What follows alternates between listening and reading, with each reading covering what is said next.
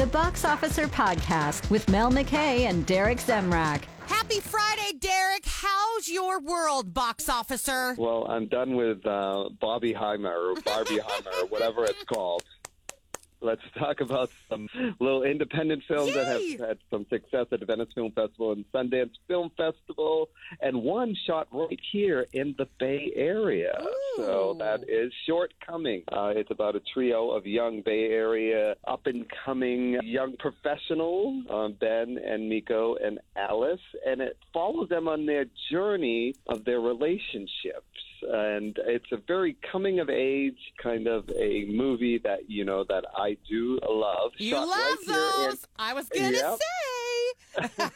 and uh, shot right here in Berkeley and also in Oakland, and it's from a director Randall Park. You may know him from the Ant Man series where he plays Jimmy Woo in that franchise, and this is his first directorial debut. And the one thing is that he has a wonderful script, and that always makes a movie so much better. And it's trying to take these character, obviously a character-driven story with a lot of dialogue, and he delivers it. And the thing is that these characters are just so believable. The script is solid, as I mentioned, and the lead actor Justin Min plays Ben. And now he's one of those characters that people will hate, and I can tell you that firsthand because the two ladies behind me kept making all kinds of comments about how much of a jerk he was on the screen. So that's a good performance when you have the people yelling at him.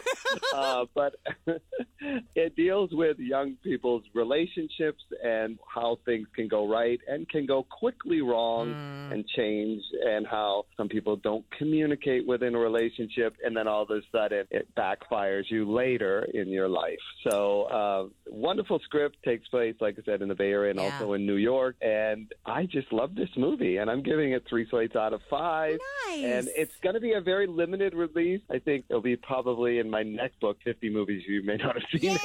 Yay! you. I love it. now, I love coming of age stories too, but I'm telling you, I would not want to go back. I'm so glad I'm old and my hormones aren't raging and I don't have to deal with all that young love crap. Oh, I, I could probably go back for a little while, maybe a little DeLorean trip, maybe you know, for a couple days, come back and uh, back to the future scenario. Right? Like, Scenario. if we could know what we know now and be that age again, then it's a different story because we're we're so smart now. right, right.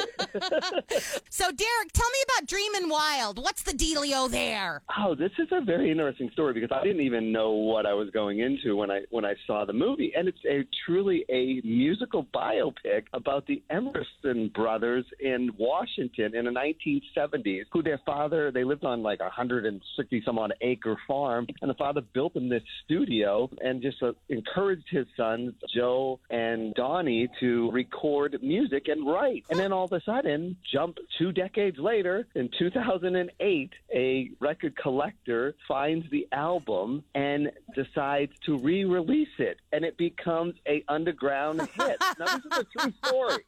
I don't know if you've ever heard of them. I never heard of them, but uh, Yeah, I know the name, but I couldn't tell you a song. yeah, their album was called Dreamin' Wild, Okay. and uh, the hit that was that they had um, just you know in, in around 2012, I think the, the song was re-released was called Baby, and they started playing concerts, and they still are releasing records today. Now it's not only uh, about you know the record being found, and that obviously that's the basis of the story, but it also deals with the family dealing with okay the one son Donnie, who's uh, Casey Affleck, who, and the casting in this movie is fantastic. I mean, Hmm. it's like to the point. And Beau Bridges plays the father. I mean, I could see Beau Bridges getting some acknowledgement if this film could get more wide release than I think Oh. it's going to happen because he was fantastic in in, in the film, and um, the, the whole casting was superb. and the one thing is is that it dealt with okay, the one brother Donnie, who was the Casey Affleck's character, he really and he just kept going with it, even when the the, the album that they you know self produced basically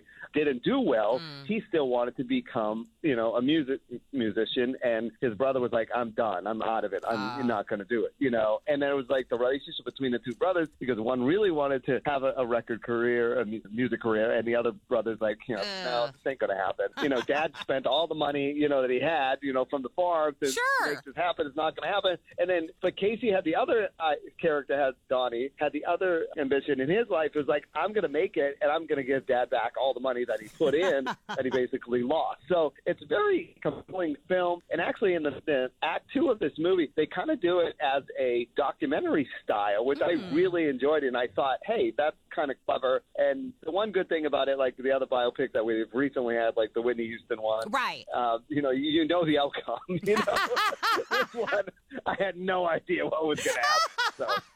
Touche. How many slates are you giving Dreamin' Wild? I'm actually giving this one 2.75, Okay. although in it, you know because you know I never you know seem to sync with uh, anything that's you know on Rotten Tomatoes. Rotten Tomatoes has this in in the high 80s, and Wow. uh, they had shortcomings in uh, like a, a 67. So you know, but you know, hey, that's I'm not one to follow Yep. Rotten Tomatoes. And that's why we love you. One of the many, many reasons.